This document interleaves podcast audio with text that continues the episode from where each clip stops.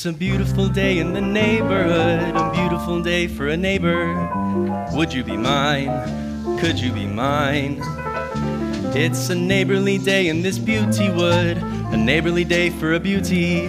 Would you be mine? Could you be mine? I have always wanted to have a neighbor just like you. I've always wanted to live in a neighborhood with you. So let's make the most of this beautiful day. Since we're together, we might as well say, Would you be mine? Could you be mine? Won't you be my neighbor? Won't you please? Won't you please? Please, won't you be my neighbor? Hello, neighbors. How y'all doing today? Come on. Try to zip this thing, but the zipper just wasn't working. It's difficult, so difficult. My goodness. Man, let me tell you, after trying that about 8,000 times, I got a lot more respect for the man, Fred Rogers, okay? The guy is a legend. I mean, this is not an easy thing to pull off. I practiced so many times in that there hallway right over there, and I was like, I don't know if I can do this today. It's to be difficult, all right? Anyway, let me see if I can get this thing up. There, maybe, maybe, no? Praise God. There it is. Okay. All right, hopefully we're looking all right today. Okay, okay. Uh, how many of y'all have seen an episode of Mr. Rogers or you watched it growing up? Okay, show of hands. A lot of people in here love the show. Okay, it was a great uh, show. I absolutely loved it myself too. Maybe you're too young. How many of you have never seen Mr. Rogers? I know some people on the front row for sure. Any of the students in here? Okay, a few people, they're like, I don't know who this dude is, okay? Um, but it was a world famous children's television program put on by the man, the myth, the legend, Fred Rogers himself, okay, Mr. Rogers. And it ran for over 30 years, beginning in 1968. And what was so powerful about this kids' show is that Mr. Rogers had an uncanny ability to do one thing, and that was to connect with every single child that he came across, right? He knew how to connect with children. He wasn't loud. He said it right there in that video. He wasn't loud. He didn't need a costume. Right, the puppets were fun, but he didn't even really need the puppets. He didn't need, he wasn't young, right? He started when he was actually, I believe, in his late 30s and his 40s, all right? So it's not some young, necessarily charismatic man. He was very quiet, actually. But he was simply a man that was led by love for people, specifically love for children, and to see them flourish and to grow into great human beings. And uh, many people don't know this about Fred Rogers, but he actually graduated from Pittsburgh Theological Seminary uh, with a bachelor's degree in divinity in 1962. And he became a Presbyterian minister in 1963.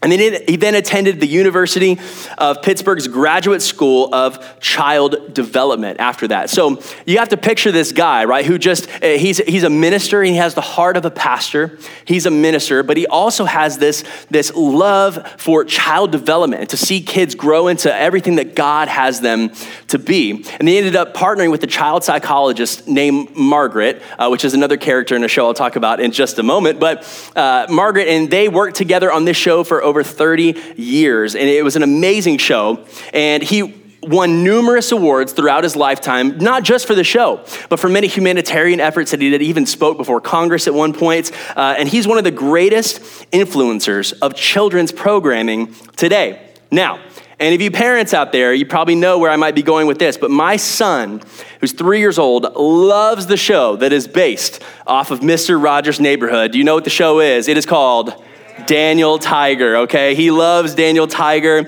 We watch Daniel Tiger almost daily. And let me tell you how our mornings go around the Ashley household, okay? So uh, at about 7.30 a.m., uh, his, his little nightlight will change from one color into yellow, which means, hey, it's time you can get out of bed now. Come on out. If you're already awake, he'll see the, the light change and he says, hey, I can get out of bed. Prompt at 7.30 every single morning. Uh, I'm usually awake by this point, and so I'll hear a little, you know, hop out of bed and then across the stairs, you know, across the, the above me, and me and Lindsay are downstairs. And so then I'll hear him kind of slowly come down the stairs, you know, and I'll walk out and he's kind of rubbing his eyes when he comes down. He'll stop at the edge of the stairs, holding the railing, and just say, hey daddy you know and i'm like hey buddy and he comes down and i'll sometimes i'll already have daniel tiger ready to go right? I already got it on the tv and we swipe and he tells me what episode he wants to watch that morning all right?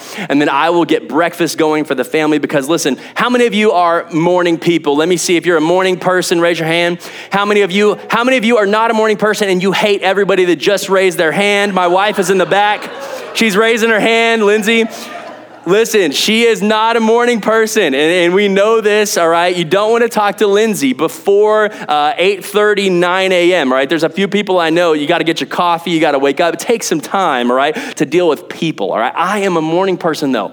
I love hanging out in the mornings. It's a fun thing for me. So, my primary role as a dad, uh, everything that I do hinges on the hour between 7:30 and 8:30 a.m. All right, and if I nail that one hour as a dad every morning, then usually Lindsay is going to give me a good time for the rest of the day. I'm good. I've done everything that I need to for the day. Uh, I make breakfast. We hang out. Me and Oakland have a great time, uh, and we love the show. Daniel Tiger's a great show. Why? Um, because it teaches him great principles about getting along with others, about having fun, trying new things, making mistakes, believing you're big enough, you're big enough, you're big enough to think of what to do. And there's songs, there's so many songs that get stuck in my head. I'm telling you, the songs are so, so hard to get out of your head. Even preparing for this, this the Daniel Tiger song is so different, and I sing it all the time at the house. I had to get that song out of my head so that I could get the original song down for this, right? Um, and, and they talk about even some really tough topics and how to deal with hard times and difficult seasons of life. And I'd say I love the show, but there's one thing that is incredibly frustrating about Daniel Tiger. It's a very incredibly frustrating thing. And it is that his parents are perfect. They are perfect. It's so annoying, okay? If you've seen Daniel Tiger, you know what I'm talking about. They never do anything wrong ever. You know what I mean? Like these parents are absolute legends. He's going through the hardest of times. And like, you know, Daniel Tiger, I think there was one episode where she said, you know, you can play with the sand or something like that. And he pours this big bucket of sand and him and, and uh, oh, the owl or one of them is pouring all this stuff in the, in the house. And she comes in and she's like very frustrated. And then she says, she sings this little song and counts down uh, four, three, two, one, right? And then she's totally fine. Like she's just completely okay now. I'm like, oh, I'm so much better now that I've counted to four. It's like, no, that's not how it works. I'm angry. Pick it up and go to your room. You know, like and it just makes me feel bad sometimes. But you know what? I, am not going to be ashamed in saying I have honestly learned some parenting techniques from Daniel Tiger. It is incredible some of the things that you can learn from watching some of these kids shows. No shame at all. And um, you know, I love Fred Rogers, and I loved the show. Of course, Daniel Tiger was based off of Mr. Rogers' Neighborhood, and and he had this quote in this video. But I'm going to say it again because it's it's what we're talking about today. He says, "Love is at the root of everything." All learning, all relationships, love, or the lack of it. The greatest thing we can do is to help somebody know that they're loved and capable of loving from Mr. Fred Rogers. So, uh, you know what? It wouldn't be a sermon if we didn't get some Bible in here. I know Fred Rogers is basically like there's Jesus and then Fred Rogers, right? Okay, but we're going to read some Bible today. If you turn in your Bibles or on your phone, uh, pull up Luke chapter 10, and we're going to be starting in verse 25, Luke chapter 10, verse 25. And we're going to go through the passage, and you'll know this passage as the Good Samaritan, okay? The Good Samaritan.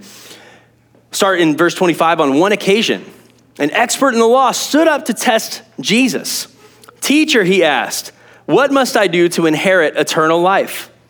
What is written in the law? He replied, How do you read it? I'm gonna stop right there because I love how Jesus handles sometimes when these teachers and these Pharisees try to test him. What does he do? He doesn't just give the answers, right? But he actually turns it back on them and then asks another question. Sometimes I think in relationships that we have with people we might not agree with, we like to talk a lot more than we listen. We like to give solutions to problems and we like to say say what we think and not allow them to say, "Hey, this is what I think." And we sit there and listen. So, in relationships a great thing to do and the thing to learn and how to be a neighbor is to ask good questions and ask them, hey, what do you think this says? And so let's move on. Verse 27, he answered, Love the Lord your God with all your heart, all your soul, all your strength, all your mind, and love your neighbor as yourself. And Jesus then says, You have answered correctly. Do this, and you will live. So, you know, he's doing pretty good so far, right? The teacher in the law is, is he's answered the question right. And Jesus is saying, okay, okay, like good job. You know, you answered the question right. You know, do this thing and you will live. Love God and love your neighbor. But then he goes a little too far in a sense, all right? And he go to verse 29. He wanted to justify himself, so he asked Jesus, and who is my neighbor? Who is my neighbor? And the title of the message today is Who is my neighbor? That's what we're going to be talking about today. Verse 30.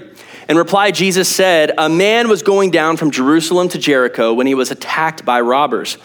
They stripped him of his clothes, beat him, and went away, leaving him half dead. A priest happened to be going down the same road, and when he saw the man, he passed by on the other side. So too, a Levite, when he came to the place and saw him, passed by on the other side.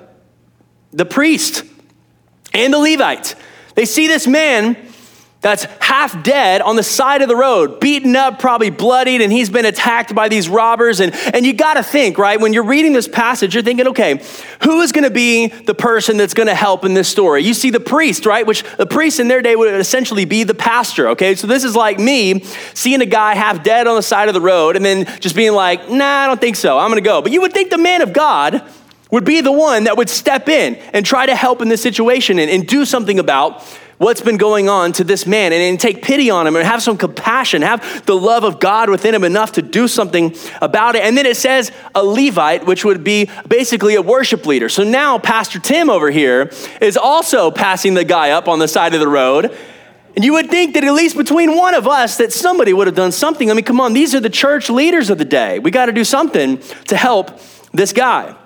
But you know, probably the same feeling. You know what it feels like uh, when you have a friend that you think is a really solid friend, but then when you're in need, when you really are struggling, you really need something, uh, they're just not there. You know what I'm talking about? You've ever had that happen to you before? I think it's a really tough feeling. I think all of us can look back and think, uh, say, hey, I've had that before. You know, you might be friends with this person, you see him around the neighborhood, you might see him at work, might see him at school. You might actually have him over to the house and, and you might see him at church and go out to eat afterwards and, and have great conversations, all this stuff. But then when you really, really need something, like when you need to move, right?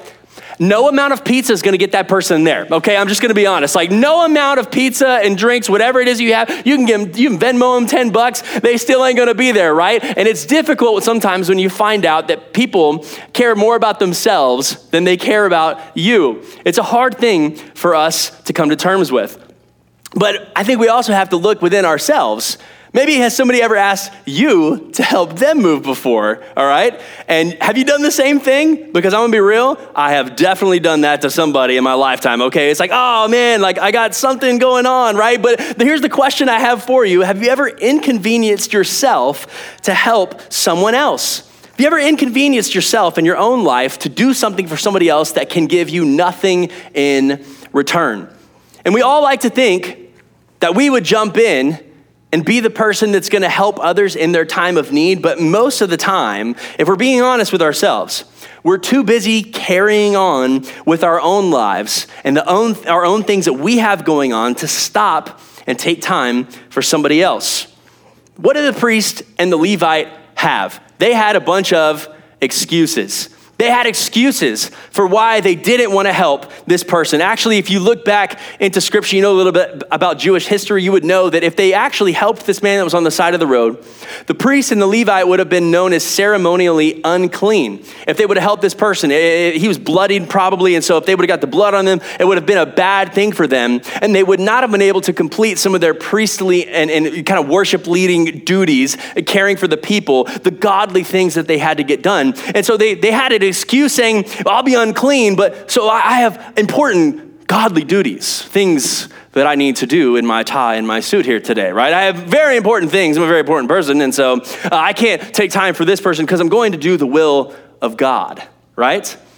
How many of us have excuses? We can always find a reason why not to help somebody? What are the reasons that we give? I'm busy with the kids. That's a very common one. I understand. We got kids, it's difficult sometimes. You know, I, I have work and, and I'm just tired. I've been going through a lot recently. And, and, and the biggest one I think is somebody says, Hey, I really got this problem. And it's tough to take time for them because you feel like, Well, I have my own problems I'm dealing with.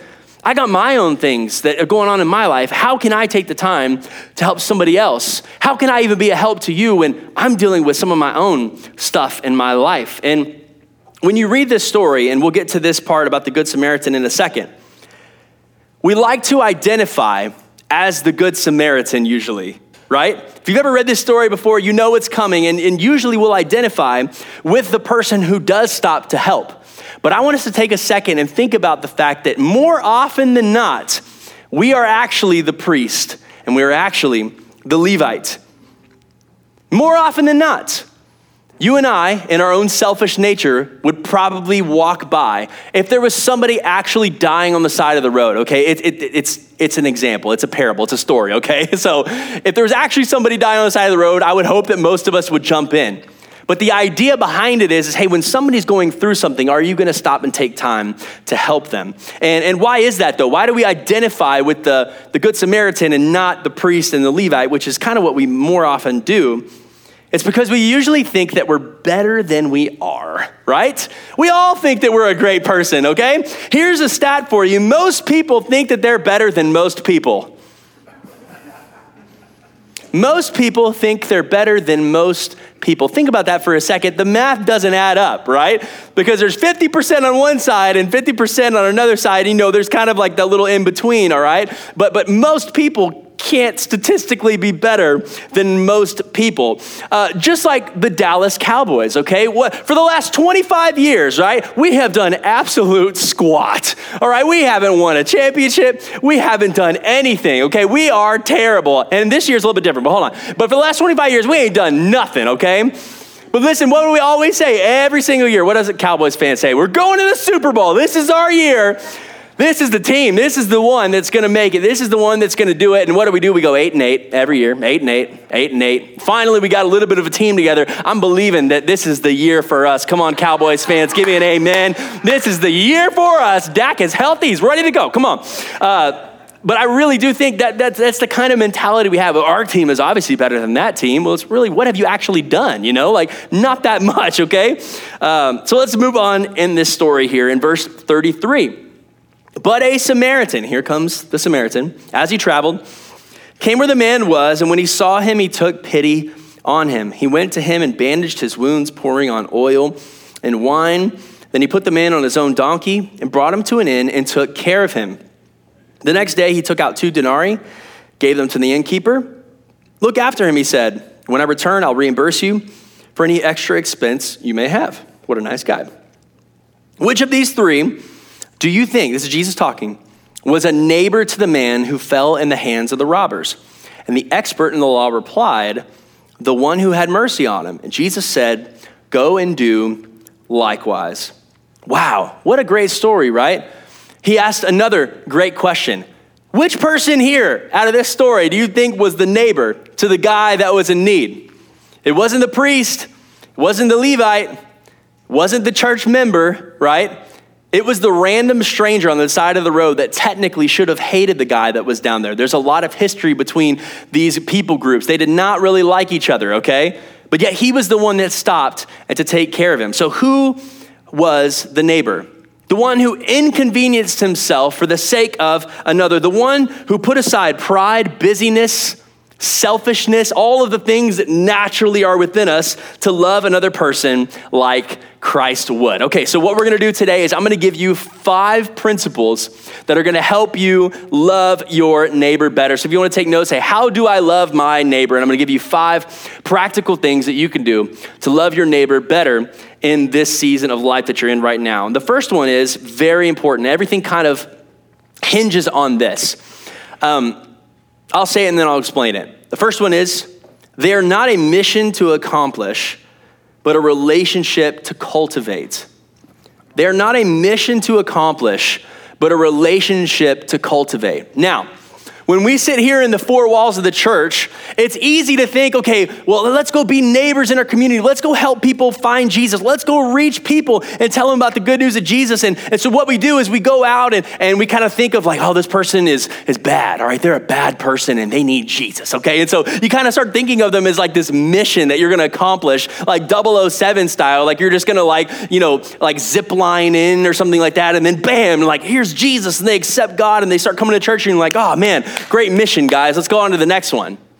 But that's not what Jesus calls us to do. What, what does he do? He cultivates relationships with people. It's not a mission of just trying to get them to accept Christ. It's a mission of, hey, I am going to represent Christ to you, and we're going to have a friendship and a relationship every single day of our lives. And everything else I tell you, the, the last four hinge on us understanding that principle right there. It's easy as a church planner, right? We started this church just over a year ago. And it would be very easy for me to come in into this neighborhood and, and say, hey, you know what? Like, we're going to reach this neighborhood for Christ. The whole city's going to be saved. And we kind of think of it as this mission. And, and we're just, we're trying to do all these things instead of trying to be a friend to the people around us and let people see Jesus within us. The second thing, this is a very practical thing, share your life. Share your life with people that are around you. Okay? Let me tell you, if you have neighbors all around you that you don't know, let me tell you the easiest way to get them to your house, all right? You start grilling some burgers and some hot dogs, and everybody starts smelling that all around the neighborhood. You know there's a big game on, or whatever it might be, whatever you care about, whatever your neighbors care about. But let me tell you, uh, around here anyway, at least for me and my fam, uh, if I put on a good football game and I start grilling out, we get some people over, we have a good time. People will smell it from miles around, and they will come to hang out, okay? You got free food? Absolutely. I will be there you got DirecTV or whatever you got, you got the game on, I will be there, okay? Easiest way to get to know people is just invite them over to the house for dinner. Invite them over to watch a show, whatever it might be for you. Uh, maybe if you see somebody struggling, you know, my neighbor the other day was, was having trouble uh, um, with a refrigerator. And so I saw him, he needed help with the fridge, and they said, Hey, would you mind coming to help out? I was like, Absolutely, man. And so I came outside and moved the fridge in, and, and that's just a little neighborly thing that you can do to help somebody around. But share your life with people, hang out with them outside of church. Even here right now, if you don't know some people here, invite somebody to go to lunch after church. That is a practical, easy way that you can be a neighbor to somebody. And then the next thing is share your faith. Share your faith. We get so awkward trying to share our faith outside of the church, right? We'll talk about faith in here, and it's real easy. Man, like, God is great. He's just done so many awesome things in my life, and, and I'm just so excited for you know what He's doing in my family and my kids and everything. And man, I just worship was awesome. I love worshiping. I love you know reading my Bible and all this stuff. We talk about these things here, and we, we go over this stuff with each other. But then we get out and we start talking to somebody that we know doesn't believe the same things as us, and we're just like, uh, mm, yeah, I Jesus stuff. Okay. And you're just like super weird about it, super awkward about it. Yeah, I, we were actually talking yesterday. Michelle was there with me. We were at Hootenanny on the Hill, okay? And uh, we went to this event and we had these cards that we were passing out to everybody. And we had this little fun spinner that people could spin and win some candy or win a Chick fil A gift card or something like that. Uh, and we were just joking around that every single person that comes up to the booth, they spin and we're just going to awkwardly be like, Have you heard of our Lord and Savior Jesus Christ? You know, it's like, that's not the way to do it. You know what I mean? Like, that's, that's awkward. That's weird, okay? What do you want to do? You want to go back to number two, you just want to share your life with them first, right? Get out into the community and have some fun. Have a little spinner, okay? And then talk to the parents, talk to the kids. Have, I was out there throwing football around with some of the boys. You know, there's about five or six of them, and I was, I was, my arms hurting. Me and Courage were out there throwing that ball for a while, okay? Uh, and that's why I'm a little burned today, because I was outside sharing my life with these people. And what does that open up the door for you to do? It opens up the door literally and figuratively to share your faith with that person because now you have a relationship with them. And so talk about your faith. Don't be afraid to say, hey, you know, yeah, I believe in God. He's done some amazing things in my life. And yeah, we go to Radical Church. Rep the church. Come on now. We got some, hey, I want to tell you, we got some yard signs out here too. Uh, it says, hey, neighbor, come on, like that. Won't you join me at Radical Church this Sunday, Negley Elementary, 10 a.m. So if you want to rep Radical Church, that's an easy way that you can uh, rep your church and to not be ashamed of Jesus in your neighborhood and invite your neighbors to church. So you can grab a yard sign on the way. I think we got about 20 left. So make sure you grab one, okay? Uh, so share your faith with people. Don't be afraid. Number four, this is my favorite one, okay? This is my all time favorite thing right here. Go old school. Go old school, okay? Now, some of y'all are like, what does this mean, okay? Like, what does old school mean? Technology has changed so much about how we do our lives. Everything that we do in our lives can be automated or it can be done from the comfort of your own home. You no longer have to go into the grocery store anymore to get your groceries. You can do HEB curbside pickup. And come on, don't get me wrong. I love some HEB curbside pickup every once in a while. It's great. Lindsay loves that stuff. She just orders it right on her phone, goes in and just picks it up. They put it in the trunk for you, and then you're off on your way. You can even get your groceries delivered. You can get your food delivered. You know, everything is on social media. So uh, we don't even really call each other anymore, right? A lot of young people, they're like, why are you calling me? Like, what, what, what are you doing? There was actually a TikTok the other day I saw where they were trying to say, hey, how do you, how would you like hold a phone, you know, with your hand? Like if you were using your hand to like make it look like you were holding a phone, what would you do? And like these eight year old kids were going like, like this because they all they know is iPhones. They don't even know what this is. They don't even know how to do this because all they have are iPhones. They're like, yeah, I mean, I would do this right here. It's like, oh my goodness. They don't even know how to call people because they just text. It's all on social media. Go old school and get out and go see somebody face to face and have a conversation in person with somebody, all right? And listen, go into the grocery store every once in a while. I can't tell you how many times I've had a great conversation with somebody because I decided to go into the grocery store instead of doing a curbside pickup or having groceries delivered. Now, there ain't nothing wrong with that, but I'm saying, hey, listen, how are we going to be able to reach the world if we are not in the world with them? How are you going to be able to have a conversation with somebody if you don't even put yourself in the position, literally putting yourself in the position to have a conversation with somebody, to let God move through what you're doing? Uh, there's another thing that I learned, uh, and you know, as a church planner, I try to meet as many people as possible. I'm always trying to get out in the community, meet as many people, and I think that's a great practice, not just for me as a leader of a church, but for any Christ follower. Get out and meet some people, but one thing that I do, not all the time, but I like to do this every once in a while, is I will go in the store and pay for my gas. And don't have to pay at the pump. I will go in and talk to the clerk that's standing at the talk to the cashier. Maybe there's somebody in there. I might be wearing a radical church shirt and I go into the convenience store. And, and I've had this happen at, at HEB, I've had this happen at Target, I've had it happen at the convenience stores when I go in and pay for gas and they'll say, Oh, radical church, you know, where is that? And I'm like, Oh, it's, you know, at Negley Elementary and you should come sometime. It's a lot of great people, and we love God. We love people. We'd love to have you sometime. And, and, and there's been great conversations that have come out of me just going into a store and allowing God the opportunity to do something in a relationship. So uh, go out into the world and go old school. Get off your phone. Go have a conversation with somebody. Call somebody on the phone. See how they are doing. And the last one is number five cross the street. Cross the street. Now, this is uh, metaphorical in one sense, but it's also literal in another sense.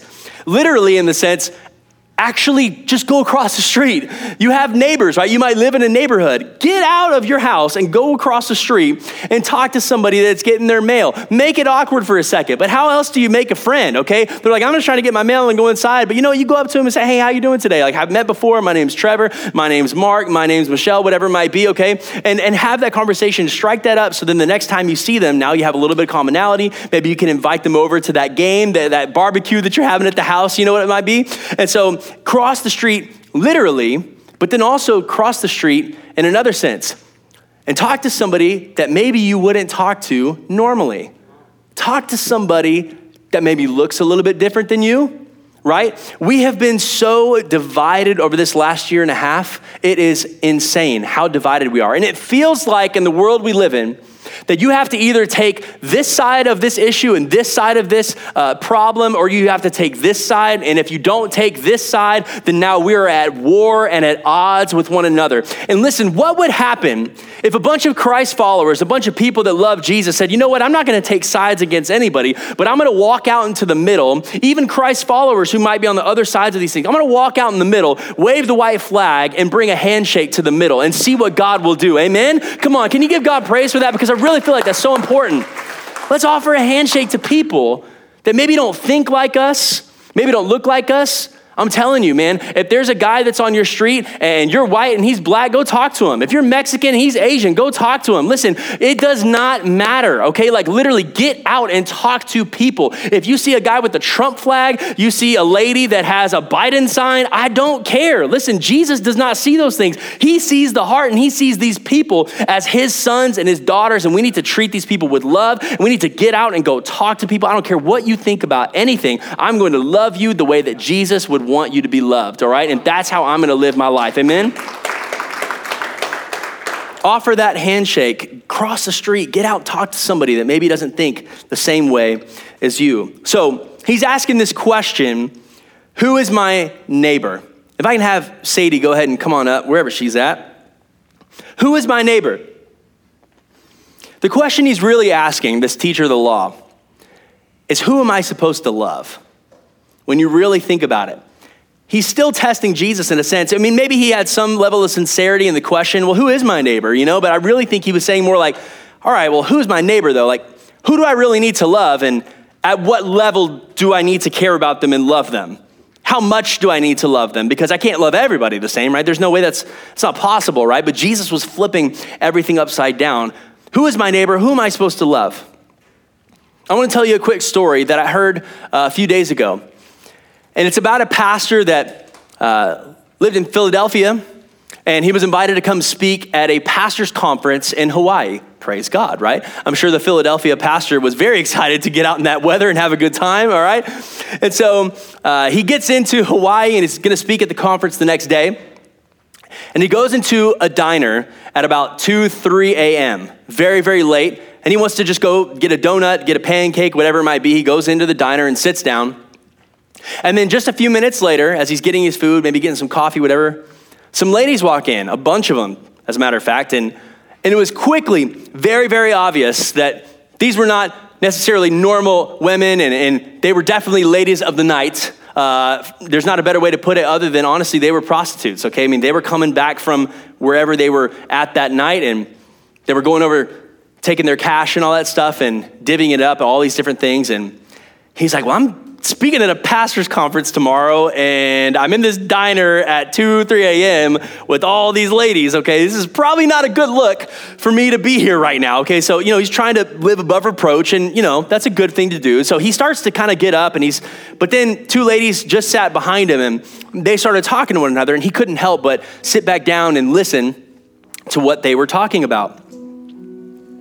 They started talking, and he found out the one that was sitting directly behind him, her name was Agnes. Okay, he found out her name's Agnes, and she's talking to the other girl, and she says, "Hey, I, you know, I want to tell you something. It's kind of cool. Like it's my birthday tomorrow."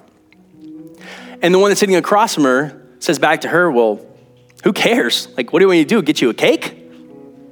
Like, why are you telling me that? And she's Agnes says, "Well, I don't, I don't know. I just thought it was kind of cool. It's, it's my birthday tomorrow, and you know, I don't know. I've never had a birthday party before, so that's." It's my birthday. I just want to tell you, okay? And the pastor that's sitting kind of eavesdropping on this conversation is immediately taken back. This woman who had sat down behind him is probably anywhere from 30 to 35 years old, has never had a birthday party in her entire life, and is now out on the streets selling her body to make money. And it really affected him down to the core of who he was. And so um, the ladies get up, they end up leaving, and the pastor stayed there as long as he could until they were all gone. And he goes up to the manager and says, Hey, are, are these ladies, do they come here every single night? I mean, is this a thing that they do all the time, or is it just like a one time thing? He said, No, no, they are here every single night like clockwork around 2.33 a.m. They'll be here tomorrow night. And he said, Hey, listen, I want to do something. I want to throw a birthday party for Agnes tomorrow. Can we pull that off? And the manager says, Absolutely. Let's do it. Sounds great. And so he ended up talking to uh, the manager reaches out to the other girl that was sitting across from Agnes and says, Hey, you got to bring her a little bit later. The pastor the next day goes and speaks at the pastor's conference, talks to all these men of God, the priests and the Levites, right? And then after he's done preaching, he goes out and buys as many decorations as he can streamers and, and, and all this fun stuff to put all over the diner. And then he buys a birthday cake, puts her name on it, and then brings it to the diner. And all the women got there at the same time they normally did. And of course, Agnes and her friend weren't there yet.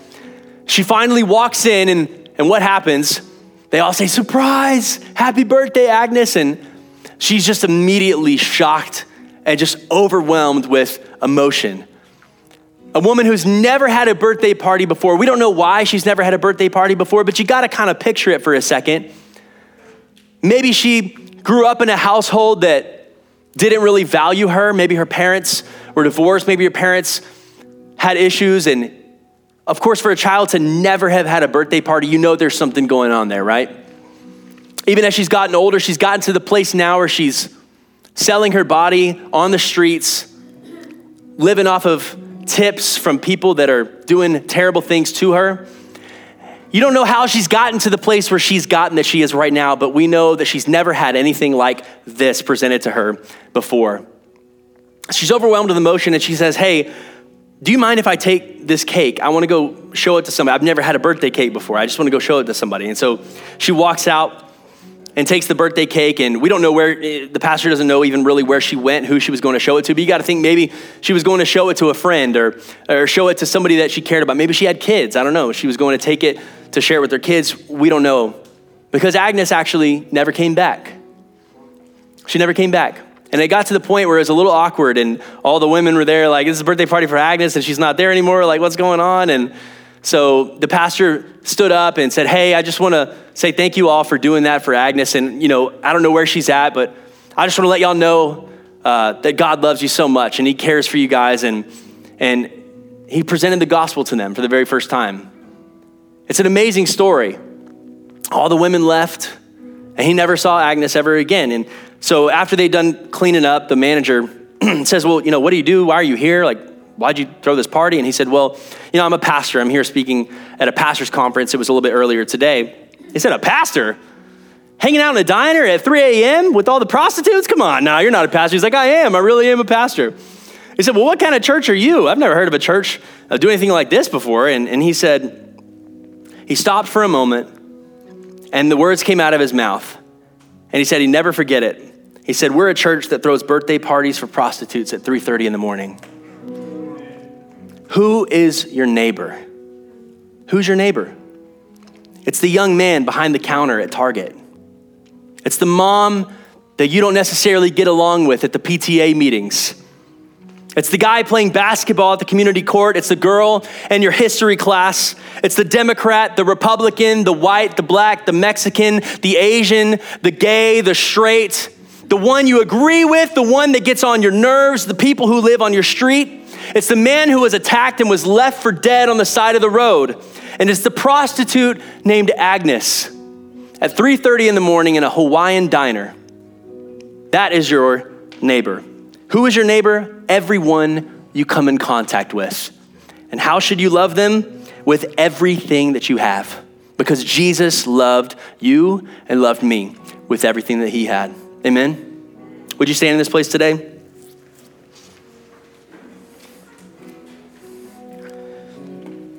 My prayer for you and for me in this church is that we would be that kind of church.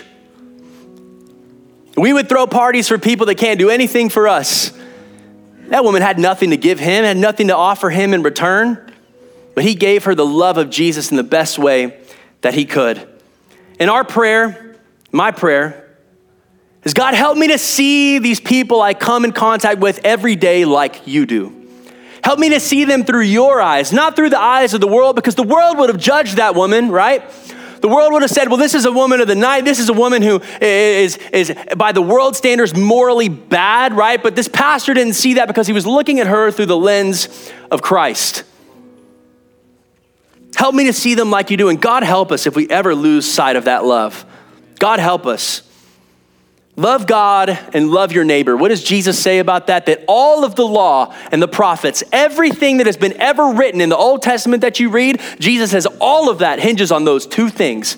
You got to love God and love your neighbor, and everything hangs on those two things. So, I want us to pray, and I want us to learn how to love our neighbors like Jesus this month as we go through this series together.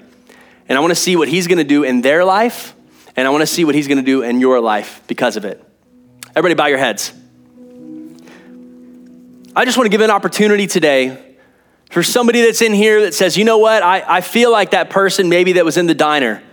I feel like somebody that is far from God and I don't know anything about the Lord and I need to give my life to Him today. I, I, I, believe that Jesus was real. He died on the cross for my sins. Let me tell you, we're all sinners in this place. Nobody is better than anybody else. We just know of the love and the hope that is in Jesus. We sang about him earlier. He is our living hope because Jesus died on the cross for your sins and for mine, but he was raised again on the third day. And we believe he is alive and he is the only hope of the world. And so, what I want to do is, I want to ask if there's anybody in here that wants to rededicate their life to Jesus or give their life to him for the first time, would you just raise your hand and look up at me right now? Raise your hand and look up at me right now and say, Hey, that's me. I want to give my life to Jesus. Amen. Amen. Come on. Amen. I'm going to pray over each and every one of you today that we would learn to love our neighbors just like Jesus, all right? And I know that this message has affected so many of you. I can just kind of see it on your faces. Man, let God work on you, let Him convict you today. Father, right now, we worship you. We thank you that you are the God that sees the Agneses of the world and you don't see them in the way that the world sees them, but you look straight to the core of who she is and you see the pain, you see the struggle, you see the heartbreak, the things that she's been through where she's never even had a birthday party before. And God, I pray that you would give us the same kind of love to throw that party, to be a neighbor to people across the street from us, to share our life with others and to share our faith with people around us, to cross the street, literally in our neighborhoods, but also talking, talking to people that maybe we normally wouldn't get along with, being a neighbor to those that disagree with us on things that are honestly important to us. But Jesus, we know that you hang out with the sinners. We know that you hung out with the people that the world rejected. And so, God, I pray that you would help us to be a neighbor to our community, to love those around us well, everyone we come in contact with. We thank you for your love for us. And for anybody that's rededicating their life to you today or giving their life to you for the first time, Father, we know that there's a party going on in heaven today for them. And we worship you and we praise you. And all God's people said, Amen. Can you give God praise in the house today? Come on. I hope you enjoyed Won't You Be My Neighbor Part 1. What I want to encourage you to do before you leave, all right, is take that Fall Festival card and that Won't You Be My Neighbor card and I want you to give it to a neighbor in your neighborhood. I want you to give it to somebody that you want to invite to church. Uh, send him a video of me looking stupid in this red sweater. Tell him, hey, he's doing Mr. Rogers. Will you come with me? Come on. Uh, and so make sure you do that this week. Sign up to volunteer at Fall Festival as well. We want to make sure we have as many people helping out as we can. So it's a great event. And then uh, fill out the Connect cards, put in the back, offerings in the back. And also, last thing, uh, make sure that you grab a yard sign if you want to rep Radical Church in your neighborhood. Be a good neighbor to people this week. We love you. God bless.